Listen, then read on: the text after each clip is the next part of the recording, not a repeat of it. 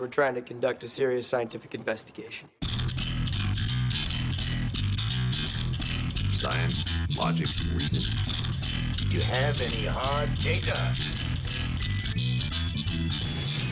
Now, that's what I call science. That's What I Call Science is proudly recorded in Tasmania at Edge Radio. We would like to acknowledge the traditional owners of the land on which we are gathering to record this episode. We recognise the ongoing contributions that Aboriginal and Torres Strait Islander peoples are making to the sciences.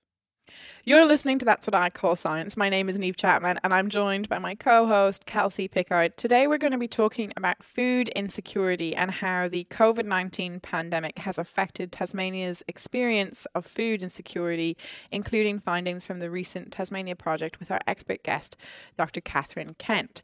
So, Kelsey, can you give us a bit more information about our guest and what we're going to be covering today? Yeah, sure. So, Dr. Katherine Kent is a nutrition scientist at the Centre for Rural Health at the University of Tasmania. So, Katherine's research interests are public health and nutrition and focusing on healthy food environments and the prevention of diet related diseases. So, welcome, Katherine. Um, before we get started, we'd love to hear a bit about yourself, where you're from, and how you got into science. Thank you very much for having me. I'm very excited to be here to share our latest research. So I am a nutrition scientist and I come from a bit more of a science background than what I'll be talking about today. I've um, been working a lot on food intervention studies to see if we can improve people's um, cognition and perhaps their heart health when we feed them uh, really healthy fruits and vegetables. But since moving to Tasmania, I've been working in the Centre for Rural Health and it's a really exciting opportunity where science and public health come together. And we're doing some really impactful research about our food and food environments in Tasmania and how they're keeping people healthy or perhaps not doing their job and not keeping people as healthy as what we'd like. What motivated you to study nutrition? I always wanted to be a physiotherapist growing up, and I got into a Bachelor of Science, majoring in exercise science at the University of Wollongong. And it was only after a couple of weeks that I really decided that I really didn't like a lot of the exercise science courses that I was doing, but I was uh, enjoying a lot my kind of basic biochemistry, my basic um, nutrition science and food sciences courses. So I decided to move over into a Bachelor of Science with major in population health and nutrition. I find the area of how diet impacts disease so fascinating. And I know that a lot of people do as well because we often have um, strong conversations, you know, in my home life or in public about um, what foods are good for us and how they can really impact our health. It's a really topical area of science to work in. It's ever evolving, it's always changing as we learn more about how diet impacts health. So that's really interesting. I guess um, something that interests me about food science is how food is such a personal issue. Everybody has an opinion on it. Do you have anything to add about how food is so personal to people um, and how that relates to studying food nutrition? Yes, everybody, of course, has lots of opinions about food and nutrition everybody tries out different diets that, you know, in their homes, or they might have specific cultural preferences for their food. Uh, and everyone comes to the table with different opinions about what's healthy and what's not. It does start some really interesting debates, but where nutrition science differs is the development of evidence based arguments about whether or not these dietary choices are healthy or not. That can sometimes bring a little bit of tension to the conversation because people's experiences may not align with evidence based. And that's not to discount anybody's experience, um, but as a nutrition scientist, we're always striving to understand, uh, you know, what the level of evidence is about particular diets and whether or not they're the best for us. So your current research um, focuses on flavonoids, is that right? Yes, that's right. So dietary flavonoids are naturally occurring plant based compounds that we think are really healthy for you. they provide the colourful pigmentation in plant based foods. So if you go to the supermarket and you're looking at all the fresh fruits and vegetables, lots of those different colours come from dietary flavonoids. And not only do they look great, we do think they're particularly healthy for you. They've been implicated in uh, managing diseases like cardiovascular disease by reducing blood pressure. And they've also been um, investigated for cognitive enhancing properties, which means they're pretty good for our brain. So these are the pigments in plants. Um, is there any particular colours that flavonoids belong to? Flavonoids can provide lots of different colours in plant-based foods, but we're particularly interested in those purple, red, blue colours that are found in cherries and plums and blueberries. And we think that they're particularly healthy for your heart and your brain. That's not to say that everyone should go out and only eat purple foods but we're particularly interested in understanding how these purple foods can be incorporated into a healthy diet to help people's brains and their heart health. Is there a particular nutritional compound that's within those purple foods in particular? Because I'm sure flavonoids probably uh, result in a rainbow of different colors, but is there a working hypothesis of why specifically the purple colored pigment from those flavonoids are the best that we need to be including for our heart health and brain health? Uh, the purple red pigments that are found in foods are called anthocyanins, and they are one category of over 6,000 dietary flavonoids. So we're not just talking about, you know, uh, one dietary component. These are really widespread uh, across plant-based foods. And we do think these anthocyanins are particularly uh, healthy for our heart by um, modulating our vascular function. And that sounds pretty tricky, but it, what it kind of means is that they are helping to relax our blood vessels. And by doing that, they can improve the blood flow to our brain and therefore help cognition as well. That's fascinating. So, you're listening to That's What I Call Science. Stay with us in just a moment where we'll be talking more about food security and nutrition with our expert guest, Dr. Katherine Kent.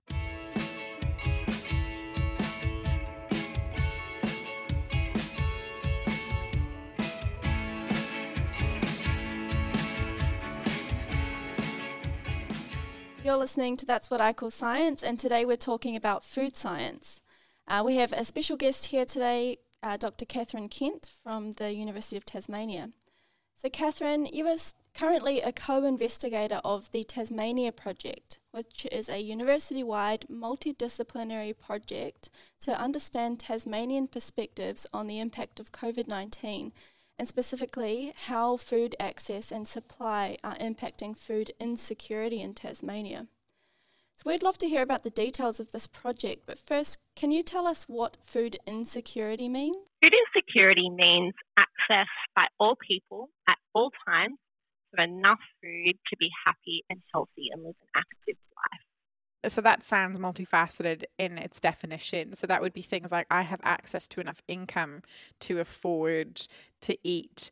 And do you mean to to, to eat nutritiously or just to eat to survive? Um, and then it would also be things like what kind of shops are available or delivery services are available within my vicinity. Food insecurity is a really complex topic. You're you're right with all of your suggestions if someone's food insecure, it means they're struggling to put good, nutritious food on the table every day. And they need to have reliable access to enough safe and healthy food to meet their needs. Um, it's a really complex situation. And as you rightly identified, there are lots of, in, um, of factors that impact someone's food security. Income is a major factor. Uh, also, access to to the shops is a major factor. And there are lots of different groups of people who might be food insecure as a result of lots of different reasons. Uh, but definitely a loss of income or change to income is a major factor. That's really fascinating. I'm sure it would be linked to a number of other things, like even health literacy, which we recently covered on the show. It's really um, surprising to a lot of Tasmanians that we actually have food insecurity in Tasmania. Um, for lots of us, we go to the shop and we can see all of the beautiful food that we have available, and a lot of it is grown in Tasmania to meet the needs of Tasmanians. But that does not necessarily mean that someone has access to that good food or, or enough good food to meet their needs. And it is a really complex problem in Tasmania. And normally we'd expect to see around six or seven percent of our Tasmanian households being food insecure. Um, and that's um, pretty consistent across the years. Our uh, population health uh, group, um, as part of the state government, collects this information um, every year about uh, Tasmanians. But what we've actually seen is a really big increase in the number of people who are reporting to be food insecure as a result of the COVID 19 pandemic. And we, we captured data through the Tasmanian project at a really specific time, which might explain um, these really uh, big numbers of food insecurity in Tasmania.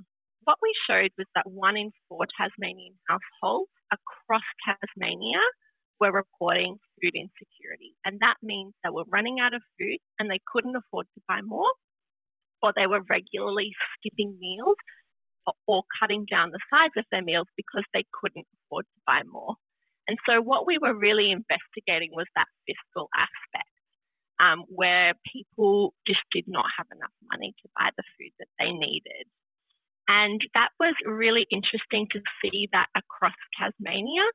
Um, and of course, it is much higher than that 5 or 6% that we'd expect to see generally one in four households is extremely high, um, 25%, a quarter. Did you notice that there were hotspots or was it really across the whole state?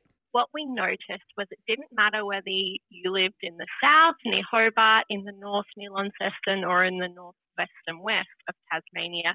These areas across the board showed similar levels of food insecurity, which was really surprising to us. But where we did see those pockets of higher levels of food insecurity was in those people who were living in rural areas. And that's probably because they had lower access to particular shops um, and maybe couldn't have um, the varied shopping outlets to go around to to get the food that they needed during the COVID 19 pandemic. So that was a really interesting finding. Um, and we were showing that people who lived in rural areas, uh, it was up to 33% of those people were food insecure, so a third of our rural folk. Unfortunately, as part of our survey, we didn't capture uh, the levels of food insecurity experienced by our participants before COVID 19. What we did capture was whether they had run out of food and couldn't afford to buy more in the past 30 days. So that was around that May, um, kind of early May time period. Um, where really the impacts of COVID 19 were quite severe. We were seeing, um, you know, problems with our uh, stock in our shops. Uh, people were still hoarding food and other supplies during that time, and that really could have exacerbated food insecurity in our vulnerable groups who might not have had the capacity to store enough food or to um, get enough food to meet their needs. What we uh, were able to see with our study is that more food insecure households, over half of our food insecure households had less than a week of food stored in in their house, and that was much much higher than our food in, food secure houses. So what's that showing us? Well, it's this is the classist problem in that the government is recommending for everybody to have 14 days worth of food stored in their house in case um, of uh, the worsening pandemic. But this is really uh, hitting our food insecure households much worse in that they might not have enough money to buy 14 days worth of food at a time. Uh, or know how to store that food or, or have adequate storage facilities in their homes to really um, be prepared for the worst of the pandemic.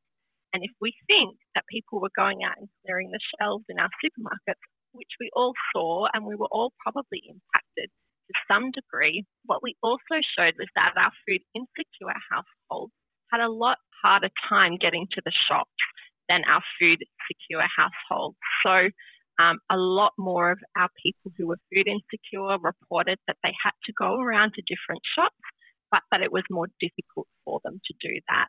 Uh, and that is another major challenge. So uh, it's not only the access to food, but it's that ability to be prepared in, in terms of that is really disadvantaging some Tasmanians.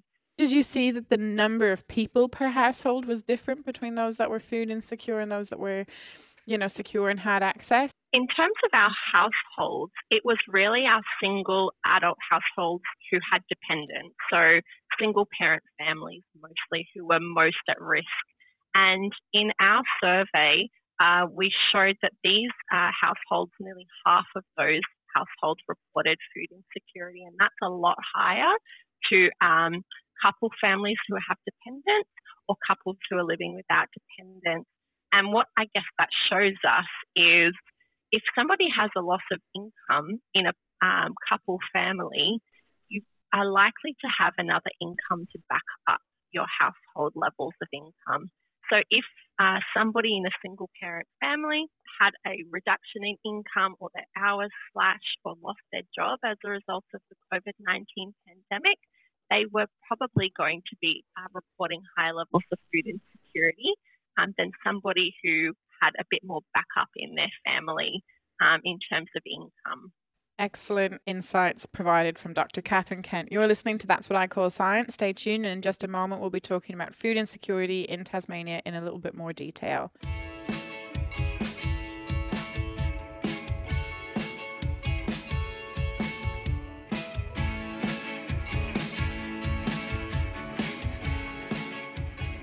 You're listening to That's What I Call Science, and we are talking about food insecurity in Tasmania and how the COVID pandemic has highlighted limitations in the food supply in Tasmania.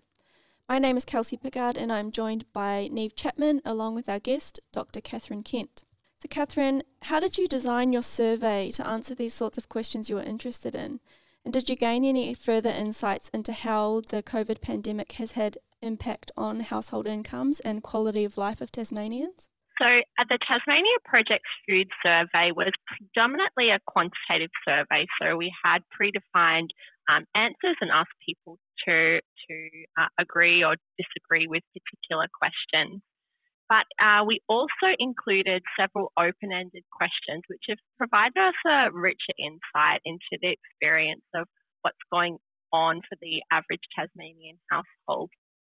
For example, we were able to um, gain some more understanding about uh, food insecurity uh, in these particular households, but also what Tasmanians thought about how the uh, COVID 19 pandemic had impacted food supply and what they would like to see in the future for a more resilient food system that meets their needs in Tasmania.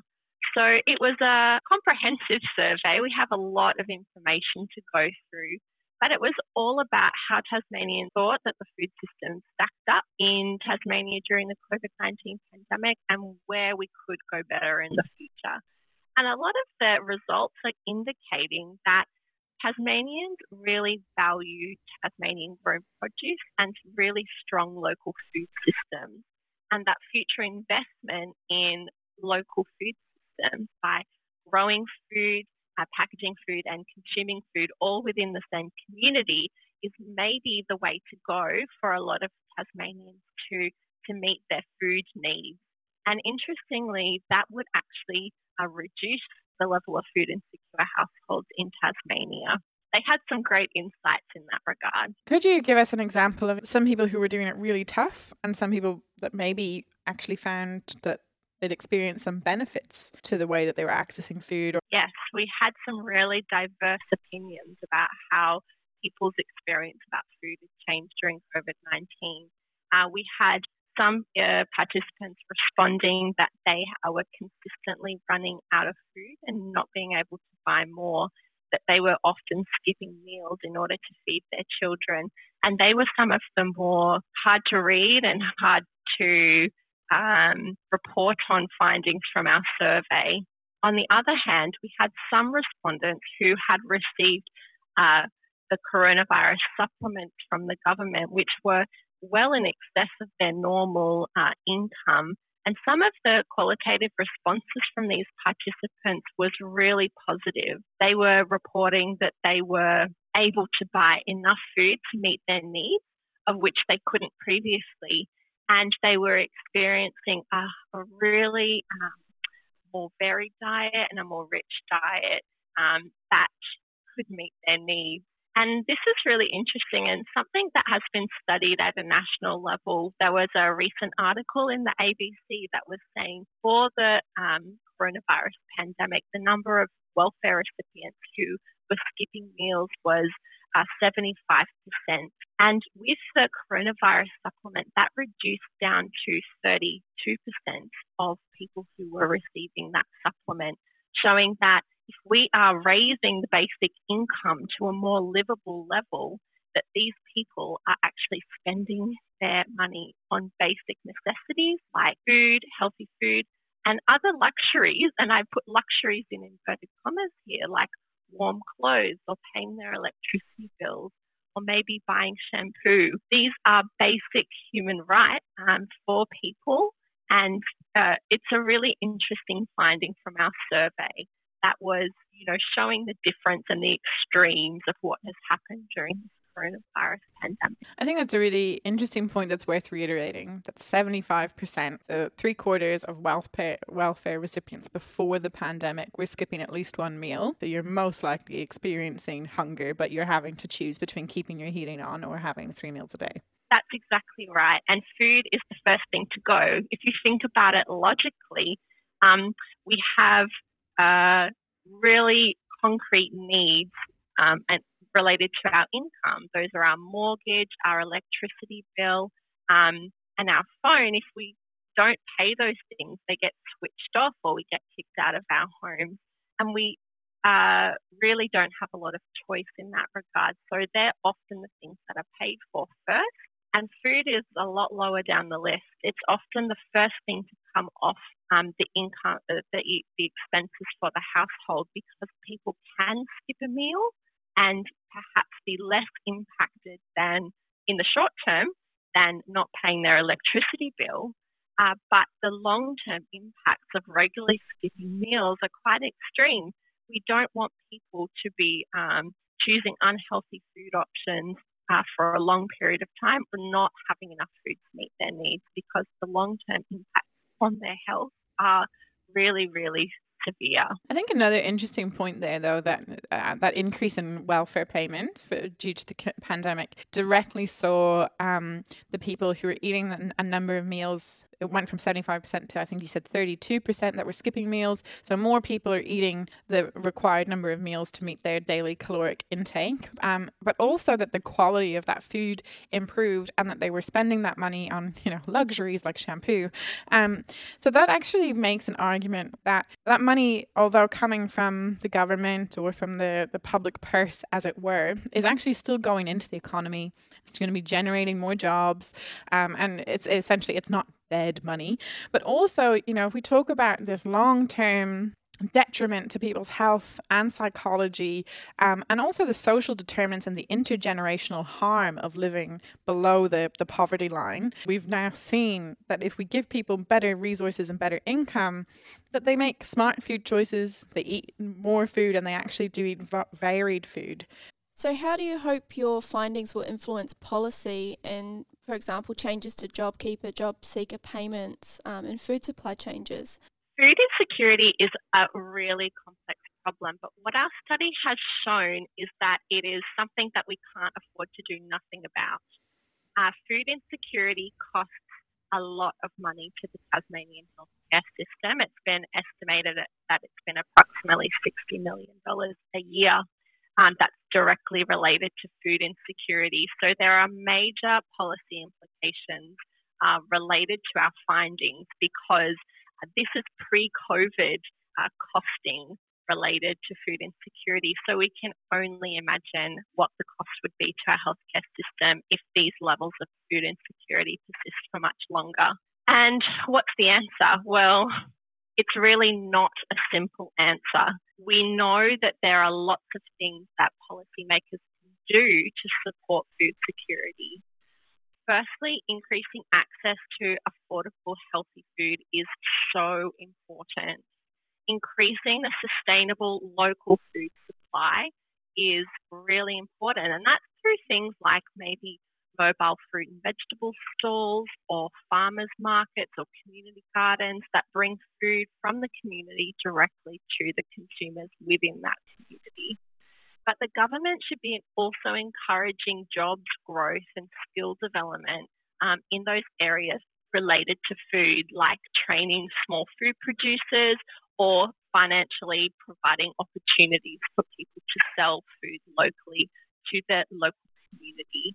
Uh, because we know that that can really bring that healthy food to the community and improve dietary consumption and food food consumption at that community level. These are local solutions for local problems and there is a massive opportunity for local governments to step in here and really examine what's happening to get healthy food to their communities at that level. So, Katherine, just one final question for our national audience. What do you think this means on the federal level, or you know, would you imagine that your findings are applicable to communities outside of Tasmania? I would expect that these levels of food insecurity are not Tasmanian specific, that these experiences would be echoed in communities all across Australia. And there is again an opportunity for the government to really help people um, through this time and beyond COVID 19 by in increasing that access to affordable, healthy food, making sure that people have a livable wage at all sectors of the community under the Universal Declaration to Human Rights. It is a basic human right to have healthy food in Australia, and governments need to deliver on their promise uh, to keep us healthy under that act. What a great point to end our show on. So, you've been listening to That's What I Call Science, and we've been talking about food insecurity in light of the COVID 19 pandemic. My name's Neve Chapman, and I'd like to thank my co host, Kelsey Pickard, and our expert guest, Dr. Katherine Kent. If you've enjoyed the content, please get in touch with us on That Science on Facebook, Instagram, and Twitter. And like and subscribe on your favorite podcast streaming service if that's how you've listened. And we'd love a review because that will help us reach, reach even more people with the good word of science. Until next week, thank you and goodbye. You've been listening to That's What I Call Science, brought to your station and across the nation via the Community Radio Network. You can find That's What I Call Science on all major podcast streaming services and social media platforms. Like and subscribe for on demand science updates from the team. That's What I Call Science is proudly recorded in Tasmania at Edge Radio.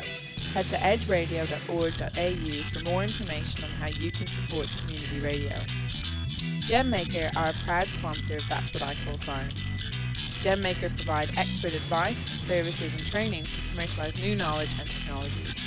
Go to gemmaker.com.au for more information.